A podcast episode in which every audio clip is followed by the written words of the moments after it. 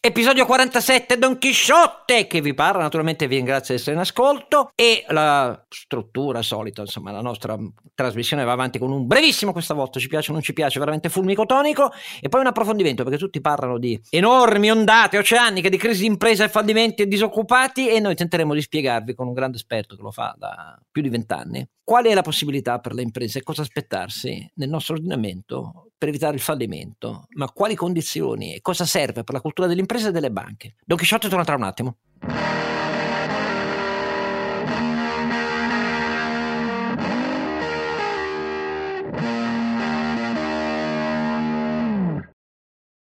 Bentornati a Don Chisciotte, l'episodio 47, e io sono Don Chisciotto Scargiannino, Ronzinante, Carlo Alberto Carnevale Maffè, Sancio Panza, Renato Cifarelli, che insomma ci, e ci trovano su eh, donchisciottepodcast.it dove trovate gli editoriali di Oscar, tutti i link per iscrivervi al nostro podcast, naturalmente gratuitamente, gratuitamente. gratuitamente, gratuitamente e poi anche tutti i link per i nostri social. Perfetto. Però non mi potete, non mi potete dire gratuitamente, siamo, cioè, siamo un podcast liberale, there is no free lunch and there is no free podcast. Scusa, qualcuno Eh, ho capito, paga. eh. No, è Qualcuno- solo per precisare. quindi Qualcuno- che- Dona- donate- dire che sei tu che paghi, dai. su, Donate, dai. donate se volete. No, ma in questa settimana, sapete, i, i due neoliberisti del comitato che non conta un cazzo, che hanno fatto eh, insorgere mezza politica di sinistra italiana, mi hanno fatto sbellicare. Però detto tutto questo, dai, ci piace o non ci piace, comincia Carlo Alberto. Oscar, per la prima volta nella mia vita sono stato orgoglioso, devo confessarlo, di avere un Presidente del Consiglio. Ho ascoltato Mario Draghi a Barcellona a- al Cercle d'Economia, dove è stato premiato, fare una sintesi potentissima dei problemi del mondo. Numeri, dati, rigore, con, con uno- dire, una passione civile da statista. Eh, non solo si sono alzati in piedi tutti gli spagnoli ad applaudirlo, devo dire con un filo d'emozione che avere una persona di questo genere qua che con rigore e con passione interpreta non l'Italia ma lo spirito europeo della democrazia di fronte a tutti è un bel segnale, dai, un bel segnale di speranza Oscar. Sancio. No, io eh, oggi sono curioso di sentire come va sulle ristrutturazioni di impresa perché è un argomento che a me appassiona molto, quindi abbiamo anche poco tempo oggi. Dai. Dai, andiamo direttamente all'approfondimento allora, con Federico Castelnuovo. I meandri spiegati, se un'impresa non deve andare proprio al fallimento, cosa può fare, in quali condizioni e cosa ci aspetta in uscita da moratorie, prestiti garantiti dallo Stato, blocco licenziamenti. Uno tsunami o qualcosa per il quale mettere in campo invece competenze e soprattutto disponibilità delle imprese a non muoversi all'ultimo secondo e delle banche a ignorare potentemente la richiesta di dati che sono necessari le situazioni prima che esplodano, sì, chiedendo alle imprese di fornirli, i dati gestionali mese per mese digitali. Don Chisciotte torna tra un attimo.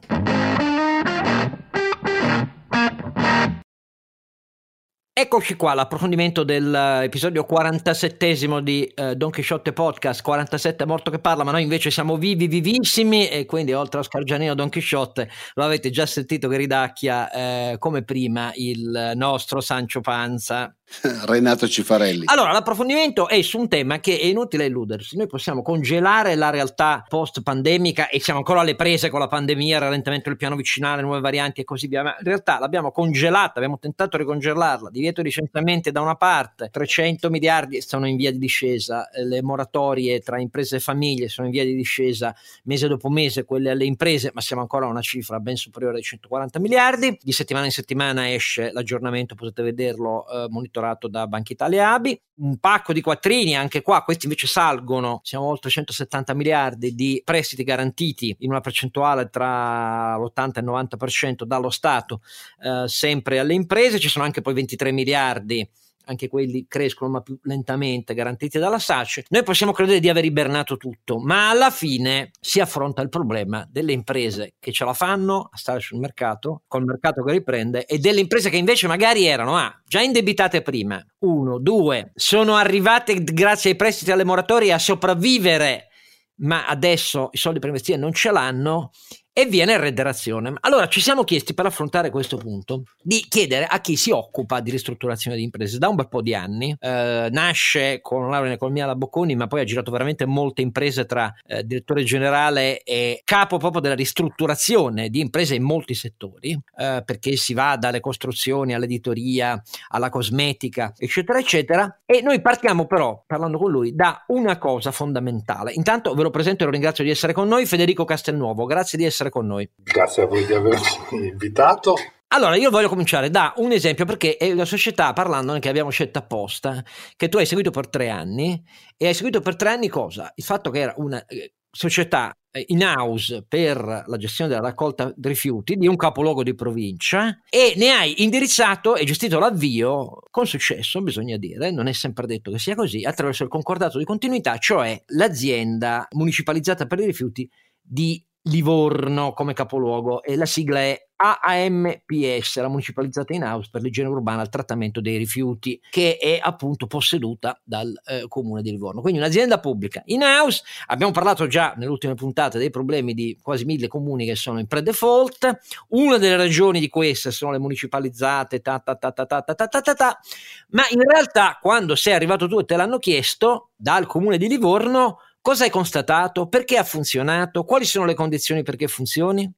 Allora, la condizione essenziale perché qualunque processo di ristrutturazione possa avvenire è che l'azienda sia o sia pronta a fare cassa, a generare un minimo di, di valore, nel qual caso si tratta di capire quanto si può rimborsare e in che tempi e trovare una combinazione perché quando l'azienda non è in questa fortunata condizione di, di lavorare decorosamente o di essere rapidamente in grado di farlo, come era la situazione di Livorno, si riesce solo a procrastinare e a fare diventare più grave il dissesto. Oh, e quell'azienda era in condizione di avere cassa, sì, perché si pagavano ovviamente i tributi dovuti. Diciamo che era in condizione di avere cassa perché era cambiata qualche tempo prima la forma e la norma sottostante al servizio in house.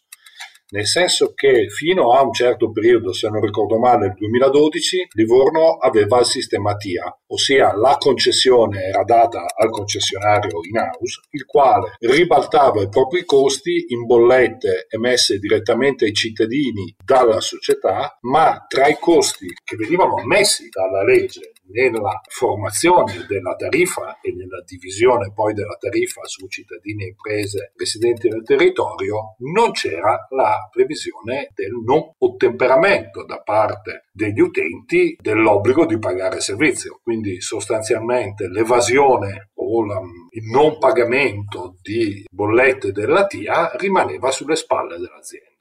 Siccome questa percentuale negli anni soprattutto della crisi finanziaria 2008-2009, poi ancora nel 2010-2011 avevano raggiunto dei livelli particolarmente elevati, l'azienda per anche malsane abitudini contabili di considerare questi crediti liquidi ed esigibili, anche se il debitore non c'era, era morto, era irreperibile, non aveva, non aveva possibilità, ma fino a quando non fosse pervenuta la dichiarazione di inesigibilità assoluta da parte dell'ente di riscossione, che all'epoca era credo l'Agenzia delle Entrate, ti tenevi questi crediti nell'attivo del bilancio, ma non diventavano mai cassa, l'unico modo era continuare a fare debito. E devo dire che il sistema dei comuni e delle banche semi controllate o pesantemente influenzate dalla politica finanziava, peggiorando eh, a un certo eh, tra, punto tra l'altro questa cosa dei crediti inesigibili è una delle poste fondamentali esattamente all'origine del predissesto di quei quasi mille comuni. Eh, nel, comune, nel, comune, di Napoli ne abbiamo già parlato con una puntata ad hoc con Luigi Malattin, gli oltre 5 miliardi di debito che hanno fatto stentare a trovare un candidato e pare che si sia trovato sulla base di un patto, vedremo cosa si concretizzerà eh, di uno spalma debiti trentennale a cui la Corte Costituzionale ha già detto no per sei volte, ve lo abbiamo detto e lo ripetiamo, però una delle poste fondamentali in quegli oltre 5 miliardi per esempio del debito di Napoli, più della metà, cioè 2.8 miliardi, è fatto di crediti inesigibili, che sono appunto tributi non pagati, canoni non eh, riscossi, tariffe non riscosse. E, e, quindi, come capite, questa è una delle faccende fondamentali, perché se eh, le aziende pubbliche, ma varrebbe per ognuna, non si mettono in condizione di riscuotere i crediti, le, che poi le continuano ad appostare nell'attivo, ma è una finzione di bilancio patrimoniale. In realtà, dal punto di vista del conto economico, vai avanti se qualcuno ti sconta quell'attivo e lo trovi, sapendo che tanto non lo incasserà mai, solo però facendo altro debito. È così, no? Assolutamente, assolutamente. E diciamo che eh, un'impresa privata che avesse questo tipo di comportamento eh, sarebbe assolutamente nell'ambito di quelli che si chiamano comportamenti di bancarotta semplice, direi, cioè, ossia di, di distruzione dell'attivo aziendale per incuria. Diciamo che la legge cambiò mi sembra appunto dal 2013 esatto. si passò al sistema Tari eccetera in cui la società svolge il proprio servizio nei confronti del comune, il quale è lui responsabile della bollettazione e trasmissione agli utenti finali del, dell'obbligo di pagamento, ma si fa di fatto garante dei propri cittadini. Ora, dal punto di vista generale, sposti il tema del, del, dell'avere un attivo farloco dall'azienda al comune, ma dal punto di vista dell'azienda sai che se il tuo servizio è calcolato che vale 38 milioni di euro all'anno, tu incasserai 12 rate da un dodicesimo di 38 milioni di euro da parte del comune. Quindi quando abbiamo preso, cominciato a lavorare avevamo un chiaro programma sia di pagamento del servizio corrente sia di rimborso da parte del comune attraverso un sistema abbastanza complicato e che, che, che ebbe non banali difficoltà a essere messo in pista del, dell'incorporazione in tariffa di una quota necessaria per l'ammortamento dei crediti inesigibili. Allora, Tentiamo di, di, di, di, prima di riprendere in mano uh, la faccenda del uh, perché funziona. Tentiamo di spiegare a chi, uh, come ovvio, non è affatto detto, anzi, tra i nostri ascoltatori giurerei la stragrande maggioranza, ma non è detto che abbiamo anche professionisti, commercialisti, imprenditori che ci seguono, però al di fuori di questo novero è molto difficile che qualcuno si orizzonti nelle procedure concorsuali che sono previste attualmente dal nostro ordinamento. Dico attualmente perché poi arriveremo anche a un altro punto, perché esso si sta prorogando e sospendendo sospendendo l'entrata in vigore del nuovo codice delle crisi di imprese, vedremo che cosa può cambiare o meno e se bisogna continuare a sospenderne l'ingresso. Però, in buona sostanza, il concordato in continuità rispetto al uh, fallimento e liquidazione e agli oltre e agli altri istituti preves- previsti in caso di imprese in crisi. Tentiamo di farne una tassonomia semplice per chi ci ascolta e non ha presente come funziona il codice. Allora, concordato in, in continuità nasce eh, all'inizio degli anni 2000 con la riforma del 2006-2007, introducendo uno strumento già presente nella maggior parte dei, dei, degli ordinamenti internazionali, ma eh, oramai defunto in Italia, anche se in parte l'erede della vecchia amministrazione straordinaria. L'azienda che ha delle prospettive di risanamento fa un accordo con i propri creditori bloccando le azioni esecutive da parte dei creditori. Un'azienda ammessa in concordato non può fallire fino a che è sotto la protezione del tribunale e appunto sotto la protezione del tribunale e sotto la sorveglianza di un commissario giudiziale nominato dal tribunale stesso predispone un piano che viene considerato congruo e fattibile da un esperto eh, secondo determinati criteri quale risponde patrimonialmente e penalmente della sua dichiarazione di congruità e se i creditori sono d'accordo a questa soluzione prospettata e se il Tribunale la considera coerente con la legge, l'accordo viene omologato dal Tribunale stesso e deve essere Oh, per, per, l'esecuzione di questo accordo, nel caso ci siano, siano riscontrate le, le condizioni per l'ammissione, eh, il Tribunale nomina Uh, un commissario giudiziale che naturalmente non ha i poteri del curatore fallimentare giudiziale oppure no? Lo nomina, non ha i poteri del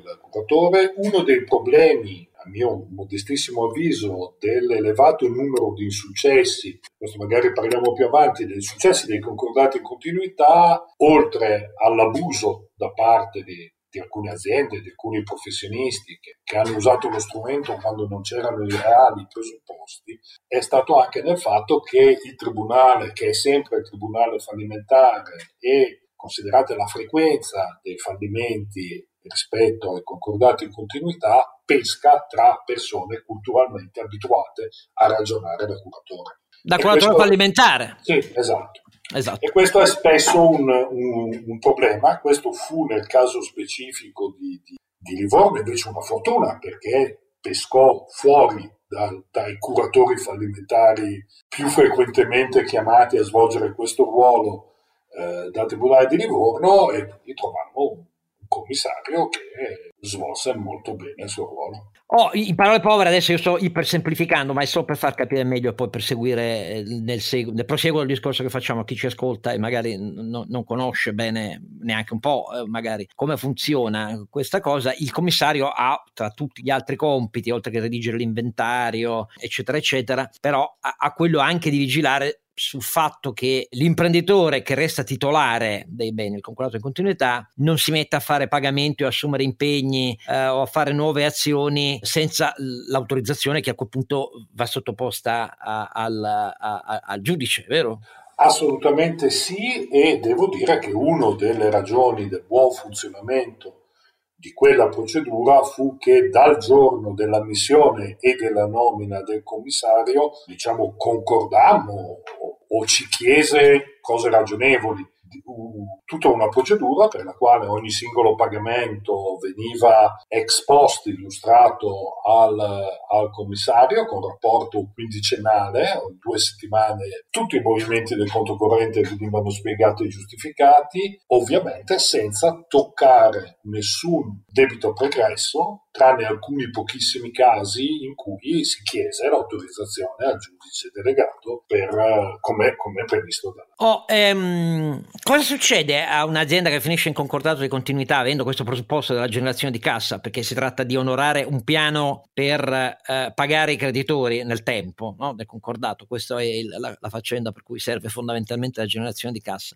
Ma Cosa succede a differenza, per esempio, della procedura fallimentare a tutti i contratti che sono in corso eh, per quell'impresa? Vengono sciolti automaticamente o continuano automaticamente? E tutti i contratti di default continuano. Si può chiedere al Tribunale lo scioglimento d'autorità di contratti che fossero particolarmente onerosi per la società stessa. Ecco, ti chiedo un'altra cosa fondamentale perché poi passiamo invece ai motivi delle polemiche che hanno spinto poi il legislatore a doverlo modificare rispetto a come era stato introdotto nel 2012-2013 questo istituto qua. I creditori, nel caso troppe volte lamentato di una concessione troppo estesa di questo istituto di fronte a domande che erano presentate sì formalmente ma in cui in presenza, e questo lo poteva sapere il professionista che le presentava e l'imprenditore, di una situazione un po' diversa da quella raffigurata, ecco, e cioè il massacro dei creditori che è, è diventato una delle ragioni fondamentali di critica per i contratti il concordato in continuità troppo generosamente applicato, ma i creditori in realtà che poteri hanno durante il concordato di continuità per dire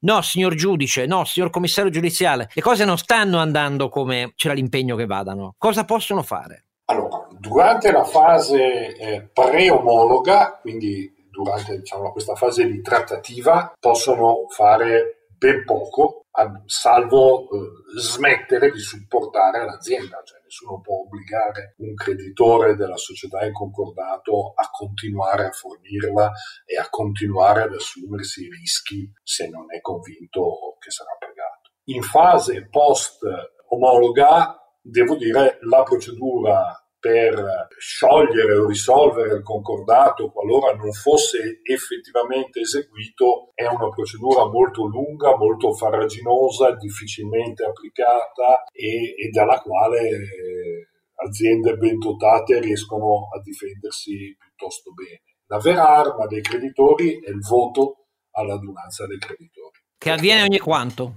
Avviene una volta, viene approvato il piano piano o viene votato, tra l'altro dal 2015, mi sembra o 16, ricordo bene, comunque da, un, da, una delle modifiche. Dal 2015. Sì, sì. Quindi si è passati dal, dal silenzio a senso al silenzio di senso. Quindi oggi il creditore che non vota vota contro e che rende spesso difficile riuscire a raggiungere le maggioranze, soprattutto in casi eh, numerosità enorme di piccoli creditori, ma se i creditori a maggioranza votano contro, concordato non passa e l'azienda quasi automaticamente fallisce e passa a un altro percorso. Allora, un'altra cosa ancora, perdonami, lo so che tu ci stai annoiando, però eh, conosco, faccio il mio mestiere di divulgatore. Il nostro codice prevede un'altra alternativa che, oltre al concordato in continuità, abbastanza importante, che, che esime dalla revocatoria fallimentare, e cioè quello di cui più volte ti sei occupato nelle imprese che ti hanno chiamato, del piano di risanamento. No? Allora, il piano di risanamento in che consiste e in che casi si applica? Allora, il piano di risanamento è un accordo privatistico tra, uh, tra le parti che lascia fuori il tribunale e i commissari e quindi viene scelto quando non c'è la necessità o la richiesta da, da creditori specifici, è una procedura quindi normalmente più leggera ma anche libera dai limiti e dai vincoli. Uh, la differenza principale dell'accordo di risanamento e vale anche per il 182 bis, l'accordo di ristrutturazione, è che vincola solo quelli che ci aderiscono. Chi non aderisce deve essere pagato in tutto e può far valere le sue ragioni di credito facendo istanze di alimento, sequestri e quant'altro. Quindi si può applicare quando la stragrande maggioranza del debito è nelle mani di un numero limitato di soggetti disponibili a ragionare per eh, sostenere l'azienda. Tipicamente quando il debito non si è spostato dalle banche ai fornitori o all'erario o all'Inps a seconda dei casi, ma è rimasto dove, tra virgolette, è naturale che stia, perché l'unico soggetto deputato a finanziare l'azienda, a parte i soci, sono i finanziatori, quindi le banche. Esatto. E, e, l'accordo di ristrutturazione, a differenza del piano di risanamento che hai citato, anch'esso nell'ambito delle possibilità eh, per tenere in piedi un'impresa, se ricordo bene, ma correggimi tu, è quello che serve fondamentalmente a ridurre l'esposizione debitoria. Se non mi ricordo male, l'accordo a quel punto che devi fare con i creditori devono rappresentare almeno il 60% totale del tuo monte debito. Ecco, appunto. Quindi no, lo, abbiamo, me, abbiamo, messo queste cose sul tavolo per vedere che cosa può aspettare, oltre al fallimento e alla liquidazione, come è ovvio, molte migliaia di imprese italiane a rischio. Qui le stime sono, per così dire, un po' a ruspicine, però le vie fondamentali sono queste qui, o ne abbiamo dimenticata qualcuna?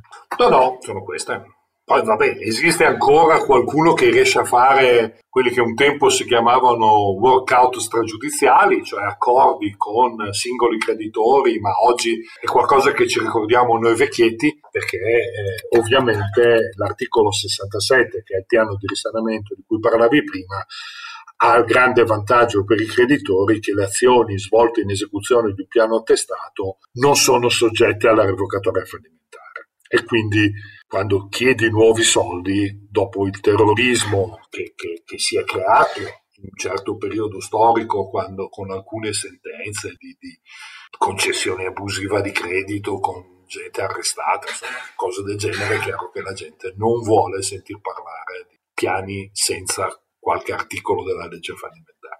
Diciamo che non erano proprio banchette, perché stiamo parlando di alcuni dei più gravi scandali bancari e delle eh, banche arriva, arri, avviate poi uh, alla procedura della Banca d'Italia, perché la concessione di crediti in assenza totale di garanzie, credito relazionale, diciamo, è un pezzo fondamentale, per esempio, di crisi come la vacca di Zonin, il caso delle Marche, il caso della Bari, insomma, stiamo parlando proprio non di episodi secondari, per così dire, quindi aveva un fondamento la, la preoccupazione dei creditori, c'è poco da fare. Anche perché in quel caso, diciamo, i, i doveri mancati delle autorità di vigilanza anche se in Italia è difficile perché su questo appena si parla di Banca d'Italia eh, ho le cicatrici o per i fulmini che arrivano eh, diciamo, era abbastanza evidente non vorrei dire ma era abbastanza evidente allora torniamo al caso di Livorno poiché molte volte si dice delle municipalizzate perché quello era il caso. Che nella realtà, invece di procedure concorsuali, eh, deve essere il comune che sana i debiti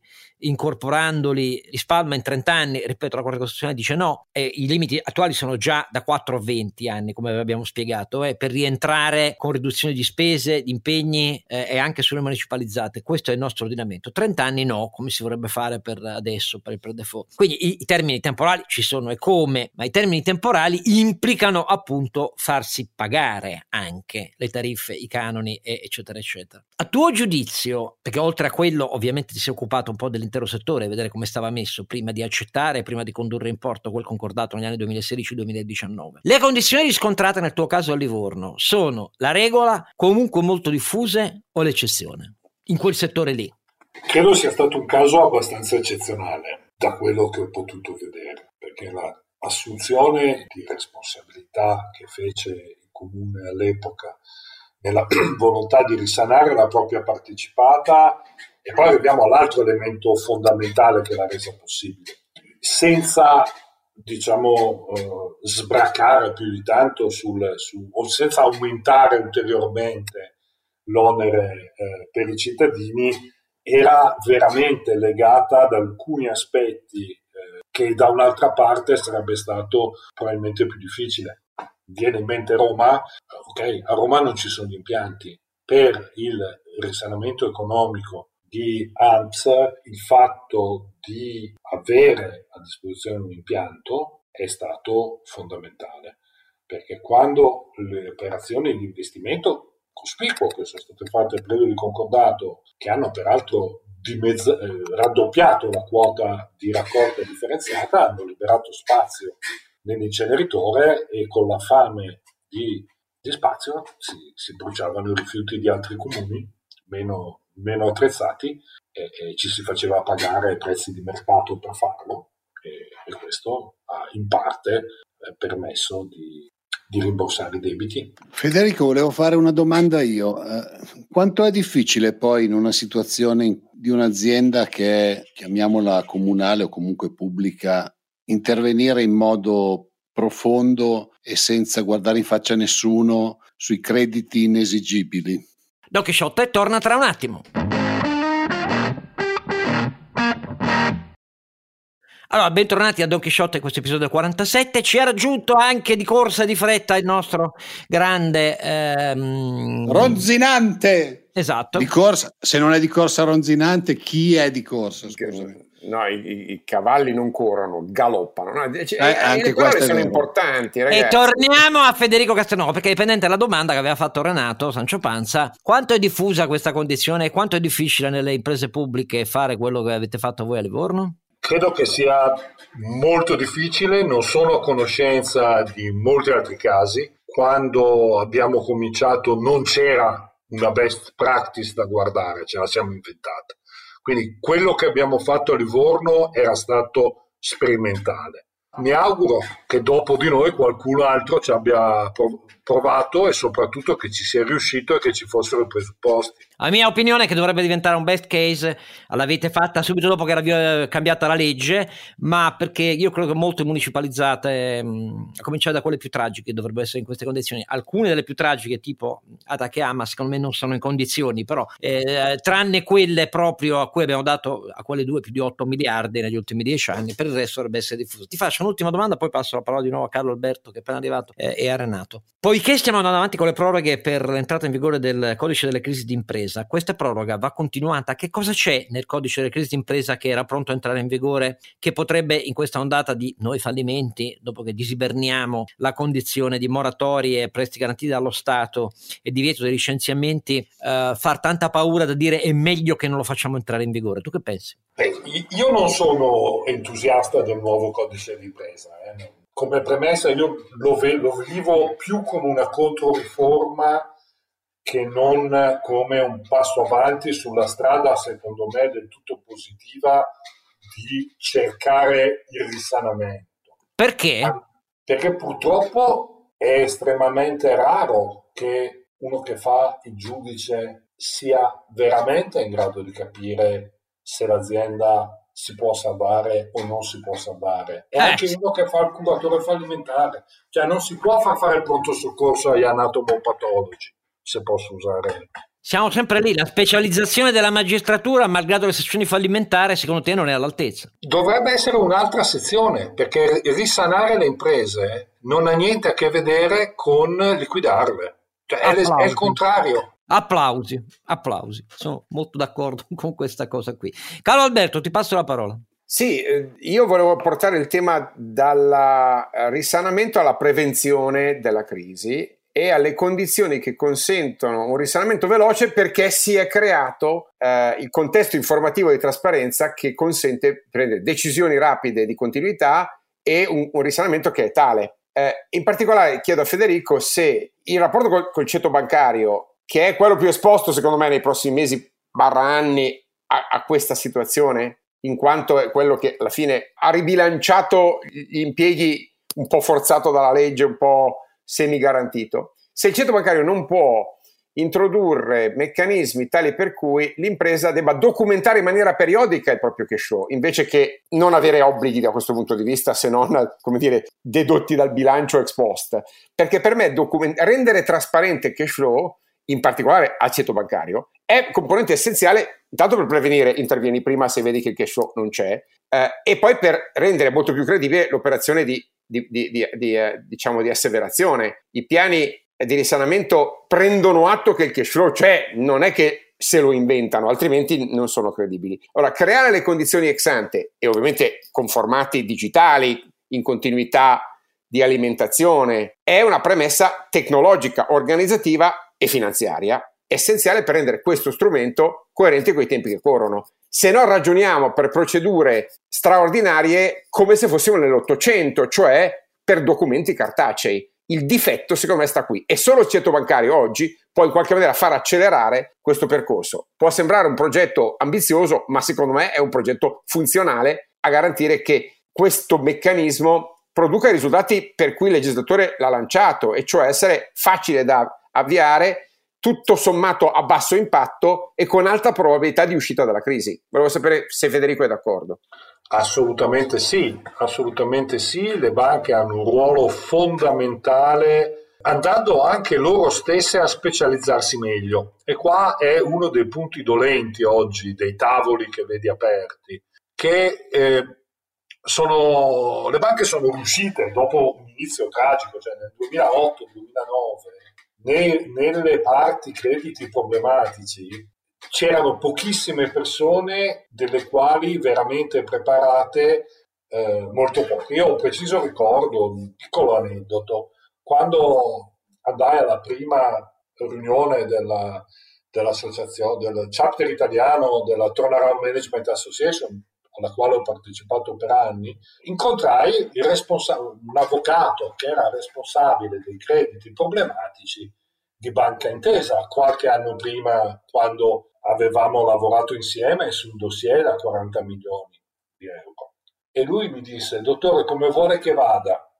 Io sono sei mesi che sto cercando di capire quanti soldi avanziamo da Lehman. Il mio assistente bravo sta, sta, guardando all'Italia e gli altri me li ha mandati dalla filiale la settimana scorsa con 300 pratiche sulla scrivania di ciascuno. E parliamo del primo gruppo bancario italiano. Da quel momento sono stati fatti passi da gigante, ma si è fatta una formazione soprattutto di recuperatori del credito. Così come gli operatori specializzati quelli che operano sui cosiddetti NPL, non performing loan, sono di nuovo operatori su situazioni statiche. È ancora molto molto embrionale e io guardo con grande attenzione la, la, le iniziative fatte ad esempio da gruppi limiti che sta, si sta dando da fare parecchio in quello che chiamano gli UTP, unlikely to pay, cioè quei crediti che sono lì in bilico e, e, e, perché cadano dalla parte giusta bisogna che ci sia uno sforzo da parte di tutti, bisogna che ci sia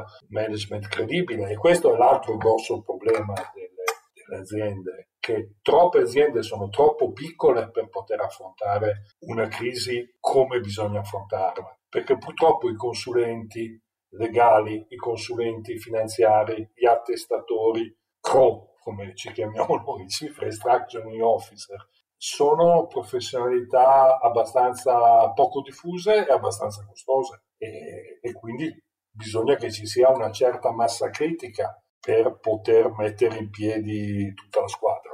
Tornando alle banche, assolutamente il monitoraggio è fondamentale, la trasparenza è fondamentale. Tra i miei ricordi di, ahimè, lontani anni universitari, eh, ricordo disclosure, disclosure, still more disclosure come, come messaggio fondamentale di finanza aziendale. E parliamo dell'inizio degli anni Ottanta. Quindi sì, l'accademia sicuramente c'era arrivata tempo fa, le imprese fanno abbastanza fatica, le banche fanno abbastanza fatica, perché purtroppo quando spesso a un'azione di disclosure corrisponde la uh, messa in moto di un meccanismo a chi scappa per primo, la seconda volta è molto dubbioso farlo. Eh. Tra l'altro il turnaround management è una professionalità molto molto particolare e, e che gestisce proprio quel tipo di, di, momento in cui l'azienda ha bisogno di essere rilanciata. Spesso ci dimentichiamo che ci sono aziende che vale la pena di rilanciare e aziende che non vale la pena di rilanciare. Eh, però da quel punto di vista i fornitori come la vedono? Una gestione di questo genere, cioè di un'azienda che viene, diciamo, va avanti in parte a spese dei fornitori, perché poi non dimentichiamoci che quando si fa un concordato buona parte delle spese le pagano i fornitori. È una parte veramente importante del, dell'attività di chi si occupa di, di, di, di queste cose, quella di riuscire a coinvolgere i fornitori e a fare riacquistare il bene più prezioso che l'azienda aveva o aveva avuto e, aveva, e ha perso, che è la credibilità. La leva principale è che eh, normalmente in queste situazioni, salvo casi particolari, che sono quelli dove è meglio che l'azienda chiuda, la scelta che ha il fornitore è tra perdere dei soldi oppure perdere forse più soldi e il cliente. E quindi questa è la vera leva di coinvolgimento, ma deve essere fatto in modo trasparente. Cioè, è non c'è alternativa. Eh, se, se, posso, Federico, c'è una domanda invece sul capitale umano che voglio dire, che spesso viene ignorato dai piani e in realtà secondo me la condiziona la continuità.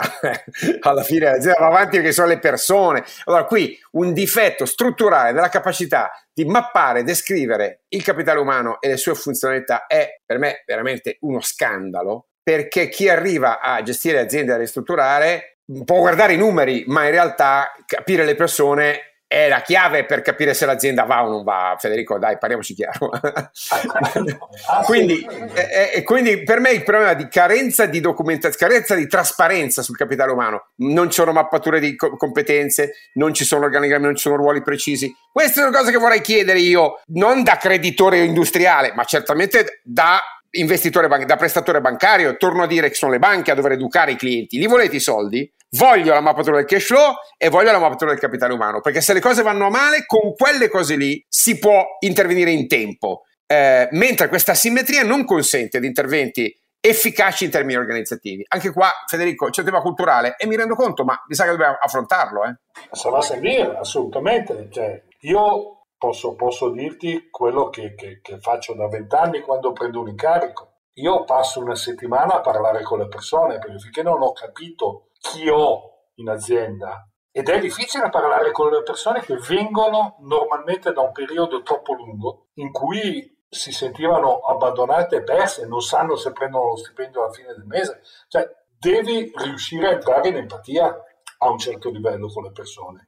Qui, qui, qui, aspetta, ti interrompo solo per dire una cosa, perché anche questa è una caratteristica di fondo, secondo me è un errore di fondo, eh, dell'ordinamento italiano. In questo caso non è solo quello normativo, è quello che eh, ha radicato nei decenni eh, un, un, welfare e, e politiche eh, del lavoro che hanno come fine prioritario quello di allungare i tempi, ibernare le situazioni, protrarre il più possibile le soluzioni, perché questa è la cultura diffusa politico-sindacale, perché questa è la cultura diffusa che ispira gli strumenti del nostro uh, welfare nel frattempo. Il periodo lungo di incertezza, quello che fa smarrire la fiducia che sta in un'impresa e, e che è fatto, ma qui non ci sono più soldi per pagarci. Cosa succede? È figlio di tutte queste cose qui. Eh. Parliamoci chiaro, essersi inventato la cassa integrazione straordinaria che può andare avanti anni e anni e anni e anni anni, a prescindere dal fatto che magari non ci sia un investitore più, neanche se lo cerca lo Stato, se lo cerca lo Stato poi è pure peggio, spesso per, far, per dare le condizioni di continuità che non ha più la proprietà precedente e così via. Sono tutte, me, tutti meccanismi, riflessi condizionati pavloviani di un cardine della non cultura italiana su come si affrontano le crisi d'impresa. Meglio una verifica reale e un piano reale sulle prospettive di tenersi clienti proponendo una perdita graduata che poi rientra del monte crediti, ma avendo il tempo giusto, cioè limitato, prima di demotivare tutta la linea di dipendenti, clienti e fornitori intorno a quell'impresa, che fare il contrario, o no? Assolutamente. Guarda, guarda vorrei un, raccontare un piccolissimo aneddoto, ma che per me è stata una cosa straordinaria. Qualche anno fa, qui siamo 18, stavo finendo Livorno, avevo preso l'incarico sulla filiale italiana di una multinazionale che produceva diciamo, dei macchinari per lavorare l'acciaio, la ghisa. Eh, questa azienda aveva una piccolissima fonderia di natura artigianale, la multinazionale nel suo, nella sua idea di piano di ristrutturazione era quello di abbandonare le, eh, le piccole le produzioni su piccoli lotti perché costavano carissime, cioè il nostro prodotto in ghisa costava 8-9 euro al chilo rispetto ai 3 euro al chilo che costava farlo in Cina. Io guardo, non sono convinto. Incontro una persona straordinaria che era il delegato sindacale interno, un duro e puro della FIOM, 40 anni di fonderia sulle spalle, mani che sembravano dei badili, ma dei badili sul serio. Beh, che per chi non c'è mai stato non vuol dire niente, ma chi è, per eh. chi è stato in una fonderia vuol dire eh, molto. È altro che. Altro che.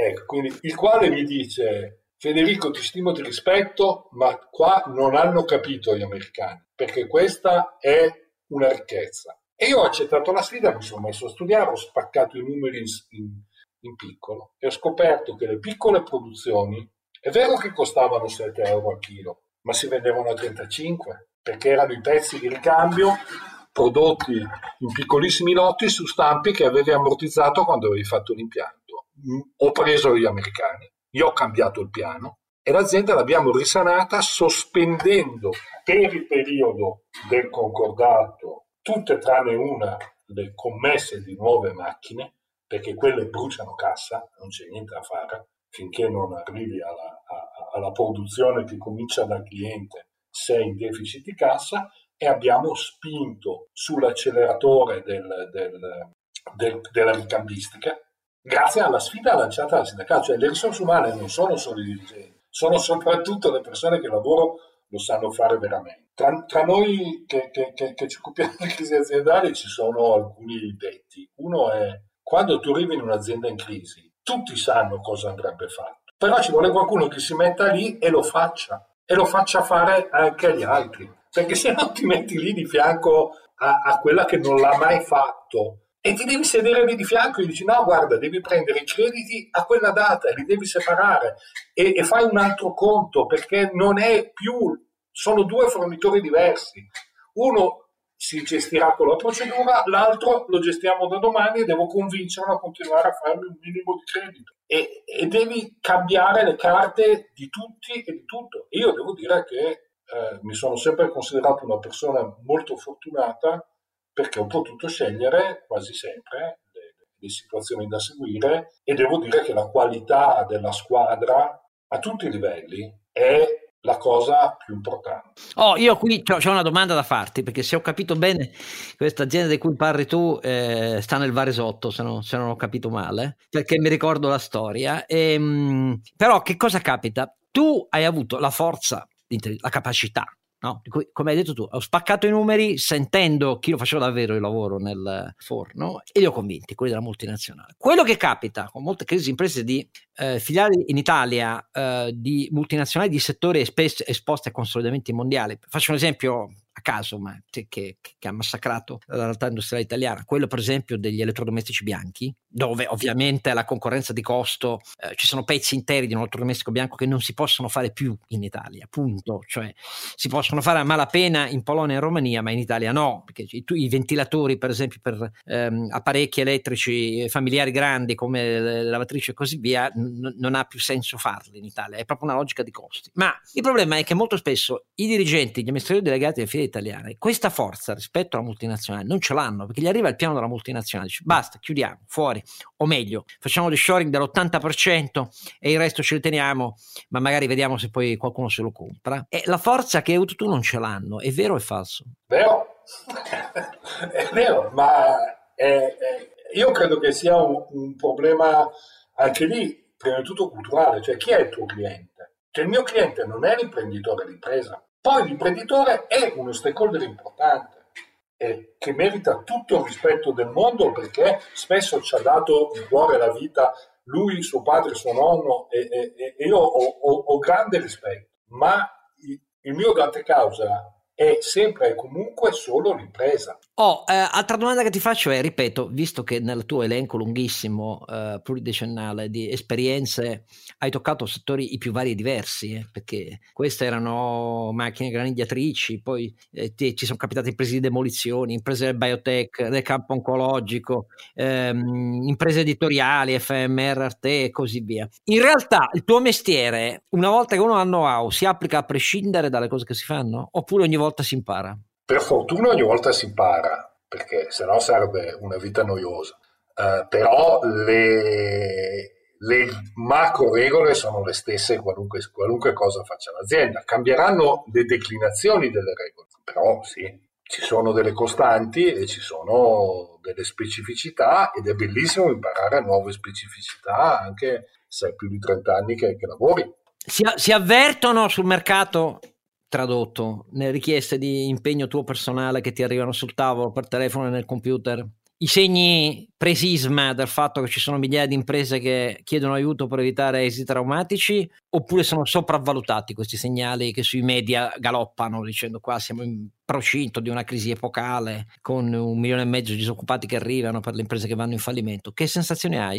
Eh, devo dire che io personalmente non sto ricevendo un numero di richieste di, di analisi particolarmente anomalo, il che potrebbe essere un buon segno, che quindi potrebbe essere sopravvalutata la portata della crisi prossima avventura alla fine dei blocchi e, delle moratorie, oppure che eh, potrebbe essere vero anche eh, essere un segnale negativo, cioè che, che se non c'è ragionevole speranza di risanamento. Che non c'è niente da fare. Chiami, non chiami me, chiami i liquidatori. Aia, risposta realistica, ma che come vedete, per te che ci ascolti e voi che ci ascoltate, lascio aperto un interrogativo inquietante perché in parole povere si capirà solo vivendo ecco che cosa davvero succede insomma ma non sarebbe necessario ti faccio quest'ultima domanda poi lascio le ultime due considerazioni ai miei due compari più saggi di me non sarebbe il caso di fare un appello anche alla cultura d'impresa perché ricorrere al CRO cioè al chief eh, responsabile della ristrutturazione aziendale solo quando la, la, ristrutturazione si è tentato troppo a lungo di non vederla. Non dovrebbe essere una funzione pressoché permanente, almeno per le imprese medio-grandi, ovviamente per le piccole è troppo onerosa, però non dovrebbe essere incardinata essenzialmente nella cultura di valutazione del rischio per ogni impresa, la faccenda, il mestiere che fai tu. Senza dubbio, in una certa misura sì, cioè un indipendente consiglio di amministrazione che abbia un minimo di dimestichezza con le situazioni di crisi, secondo me è auspicabile averlo in un'azienda. Nella realtà noi come manager abbiamo anche dei, dei difetti grossi. Eh, nelle fasi noi siamo prudenti. No, ma questa domanda, questa domanda io te la faccio perché molto spesso nei decenni ho visto che poi alla fine la decisione all'imprenditore di procedere con una delle vie concorsuali oppure meno. La valutazione e la predecisione, che è quella che spinge l'imprenditore a dire vabbè, questo o quello, viene da avvocati e commercialisti, non da manager d'impresa. Mi sbaglio? No, no, eh. no è, la, è, l'assoluta verità e, e, e fa correttamente scopa, non so se era quello che intendevi tu, ma la singola frase che ho sentito eh, più volte ne, ne, in questi ultimi 25 anni, che dal 97 mi occupo di crisi di impresa, 24, beh, è stata avremmo peccato che non, non sei saltato a bordo prima. Eh, ho capito, eh, ma chi ci va a pensare? Però no, non è che io arrivo e busso all'azienda. Eh. Non, mi devi un, chiamare. Un, un, bastoncino da rabdomante ti devi procurare. Va bene, Carlo Alberto, tu sei ottimista o pessimista? Io devo capire che succede dei flussi di cassa, perché siccome qui siamo di fronte a un mercato della liquidità profondamente drogato, eh, finché non scende la polvere non si capisce che cosa può far reggere seriamente il cash flow delle imprese. Quindi è difficile dare una, una risposta. Quanto alla tua tesi della necessità di incorporare ex ante, avere il piano B sempre pronto, beh, questa è una, è una prassi gestionale eh, estremamente raccomandabile. Dal mio punto di vista non è solo organizzativa, è proprio informativa eh, per esatto. me, ripeto, cash flow e capitale umano andrebbero documentati in maniera permanente. Dati digitali questo... mese per mese, certo. Sì, sì, esattamente. E a costo di semplificare per le PMI, però so, per le medie imprese questo è un lavoro che va incorporato nella prassi aziendale eh, al più presto possibile. Ed è, le previsioni sul prossimo, sui prossimi mesi io direi, direi, che dipende dal settore per settore, eh, perché ah, non fare un discorso, diciamo, vuoto per pieno no, no, non è corretto. Ci sono settori che sono in crisi per la contingenza e settori che sono in crisi strutturalmente, che sono spiazzati dall'evoluzione, guarda caso, della transizione energetica o digitale, che eh sì, farà sì. crescere tanti, ma spiazzerà tanti altri. Quindi quello che noi abbiamo celebrato come la benedizione cornucopia, che è il recovery fund o comunque queste cose, in realtà poi hanno effetti distorsivi perché spiazzano eh, settori o, o, o funzioni d'uso che vengono emarginate. Questo è giusto ricordarlo perché altrimenti si pensa che l'intervento pubblico sia soltanto positivo. Non lo è per tutti, e, e, e, alla fine sceglie qualcuno e penalizza qualcun altro. Eh, Renato, nel tuo settore lo so che fai rappresentanza, quindi devi dire che il vino dell'oste è buono, però nel tuo settore... Eh, no, no, no, devo dire che il mio settore in questo momento sta andando molto bene, quindi da quel punto di vista poi è evidente che come in tutti i settori ci sarà qualche azienda che è in forte crisi eh, e qualche azienda che va benissimo. Io volevo tornare però un attimo a quello che si diceva prima e all'ultima parte che diceva Federico. Allora, secondo me è una questione principalmente culturale dei passi avanti negli ultimi anni sono stati fatti perché c'è stata tutta la legislazione che parla di controllo del rischio, della continuità aziendale, eccetera. Però io ho l'impressione che molti, troppi miei colleghi abbiano una cultura dell'abbiamo sempre fatto così, no? che poi porta a quello che diceva Federico prima, cioè dovevi arrivare prima. No? Allora, il problema è che se il mondo sta cambiando e quindi se il mondo è sempre diverso, noi evidentemente dobbiamo adattarci come imprenditori e per chi fa impresa a questo mondo. Allora, adattarsi al mondo vuol dire anche culturalmente cercare di essere più pronti e, tanto per ritornare a un argomento che abbiamo già toccato, ad esempio, capire che il flusso di cassa è mille volte più importante del fatturato, perché eh, come diceva Federico, è andato in un'azienda e ha detto privilegiamo i flussi di cassa, cioè usiamo gli stampi che abbiamo già ammortizzato, le cose che abbiamo già pronte, che anche se tendenzialmente sembrano quelle che ci costano di più, e smettiamo di fare nuovi progetti che sono quelli che portano via i flussi di cassa e ci, e ci portano a dover fare degli investimenti. Secondo me, nella mia esperienza anche di rappresentanza, come dicevi tu, quello che manca è un po' questa cultura molto spesso, nelle, soprattutto devo dire nelle piccolissime aziende, che eh, privilegiano il fatto di prendere il fatturato, costi quel che costi, perché così facciamo fatturato, ma poi non guardano i flussi di cassa. Dico una stupidata, noi per scelta da sempre non forniamo gli enti pubblici, visto che siamo partiti da, da una SM, cioè da un'azienda di servizi municipali, no? Ma è una scelta, cioè è una scelta perché noi sappiamo benissimo che ha tempi lunghi di fornitura, tempi lunghi di pagamento, non sempre in modo del tutto trasparente, eccetera. Noi diciamo va bene, a quel mercato lì rinunciamo e par- lavoriamo all'estero piuttosto che col mercato privato. Eh, io però volevo fare un'ultima domanda a Federico. Come la vivono nel, nel, caso in cui c'era l'imprenditore, il fondatore dell'azienda, la famiglia, eccetera? Il fatto che arrivi qualcuno che gli insegna a fare il loro mestiere che avevano fatto per tanti anni, l'avevano sempre fatto secondo loro bene. allora, eh, quelli con cui si va avanti la vivono bene, quelli che non la vivono bene me ne vado, cioè, non, perché non c'è la possibilità di, di, di, lavorare. Io devo dire, nella maggior parte dei casi ho, ho, ho lavorato con, con persone con cui è rimasto qualcosa. Guarda, io ho incontrato l'imprenditore di una piccola impresa di software che aiutai tra il 2003 e il 2004. Non ci eravamo mai più né visti né sentiti. Eh, poi l'azienda, dopo l'operazione di successo fatta insieme all'epoca, fu poi acquisita da, da un investitore che estromise l'imprenditore che tornò a fare consulente IT come quando era un ragazzo e continua a farlo adesso che non è più un ragazzo. Cioè ci siamo incontrati, era come se ci fossimo visti la sera prima, cioè è rimasto profondo stima e rispetto reciproco, che è il modo per lavorare assieme, perché puoi lavorare con chi tu non pensi che sia un idiota e lui non pensa che tu sia un idiota. Io ho tra, tra i miei mantra ho una frase che cerco di, di, di, fare in modo che sia rassicurante quando arrivo in azienda, che io non sono qui né per giustificare né per eh, giustiziare. Non mi interessa come siete arrivati qua se non perché mi, mi può dare degli elementi per come, si, come farla funzionare.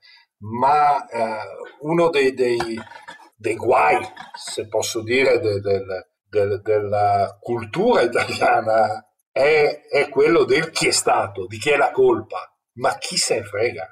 Che chi è che mette a posto, chi è che pulisce, non chi è che ha fatto cadere la Esatto, il problema è pulire, non stabilire che la colpa è di qualcun altro. No, no, sono d'accordo, si vede anche nel debito pubblico italiano, la spesa pubblica, questo è proprio un carattere nazionale, questo c'è poco da fare. La ricerca sempre dell'eterogeneità e dell'eterodizionalità del, de, della causa, invece che pensare a come rimediare al guai. Allora, non ci resta a questo punto che ringraziare davvero tanto Federico Castelnuovo per la sua esperienza che ci ha portato. Era un programma molto didascalico, ma per dare strumenti a non cadere nella trappola di dire ah milioni di imprese vediamo! E soprattutto se capita sono colpe precedenti che si coprivano eh? non, non, è solo l'effetto della pandemia. Detto tutto questo grazie a Federico Caltanuovo grazie ai miei due compari saggissimi Ronzinante e Sancio Panza e appuntamento all'episodio che è il numero della rivoluzione. Il prossimo episodio è il 48esimo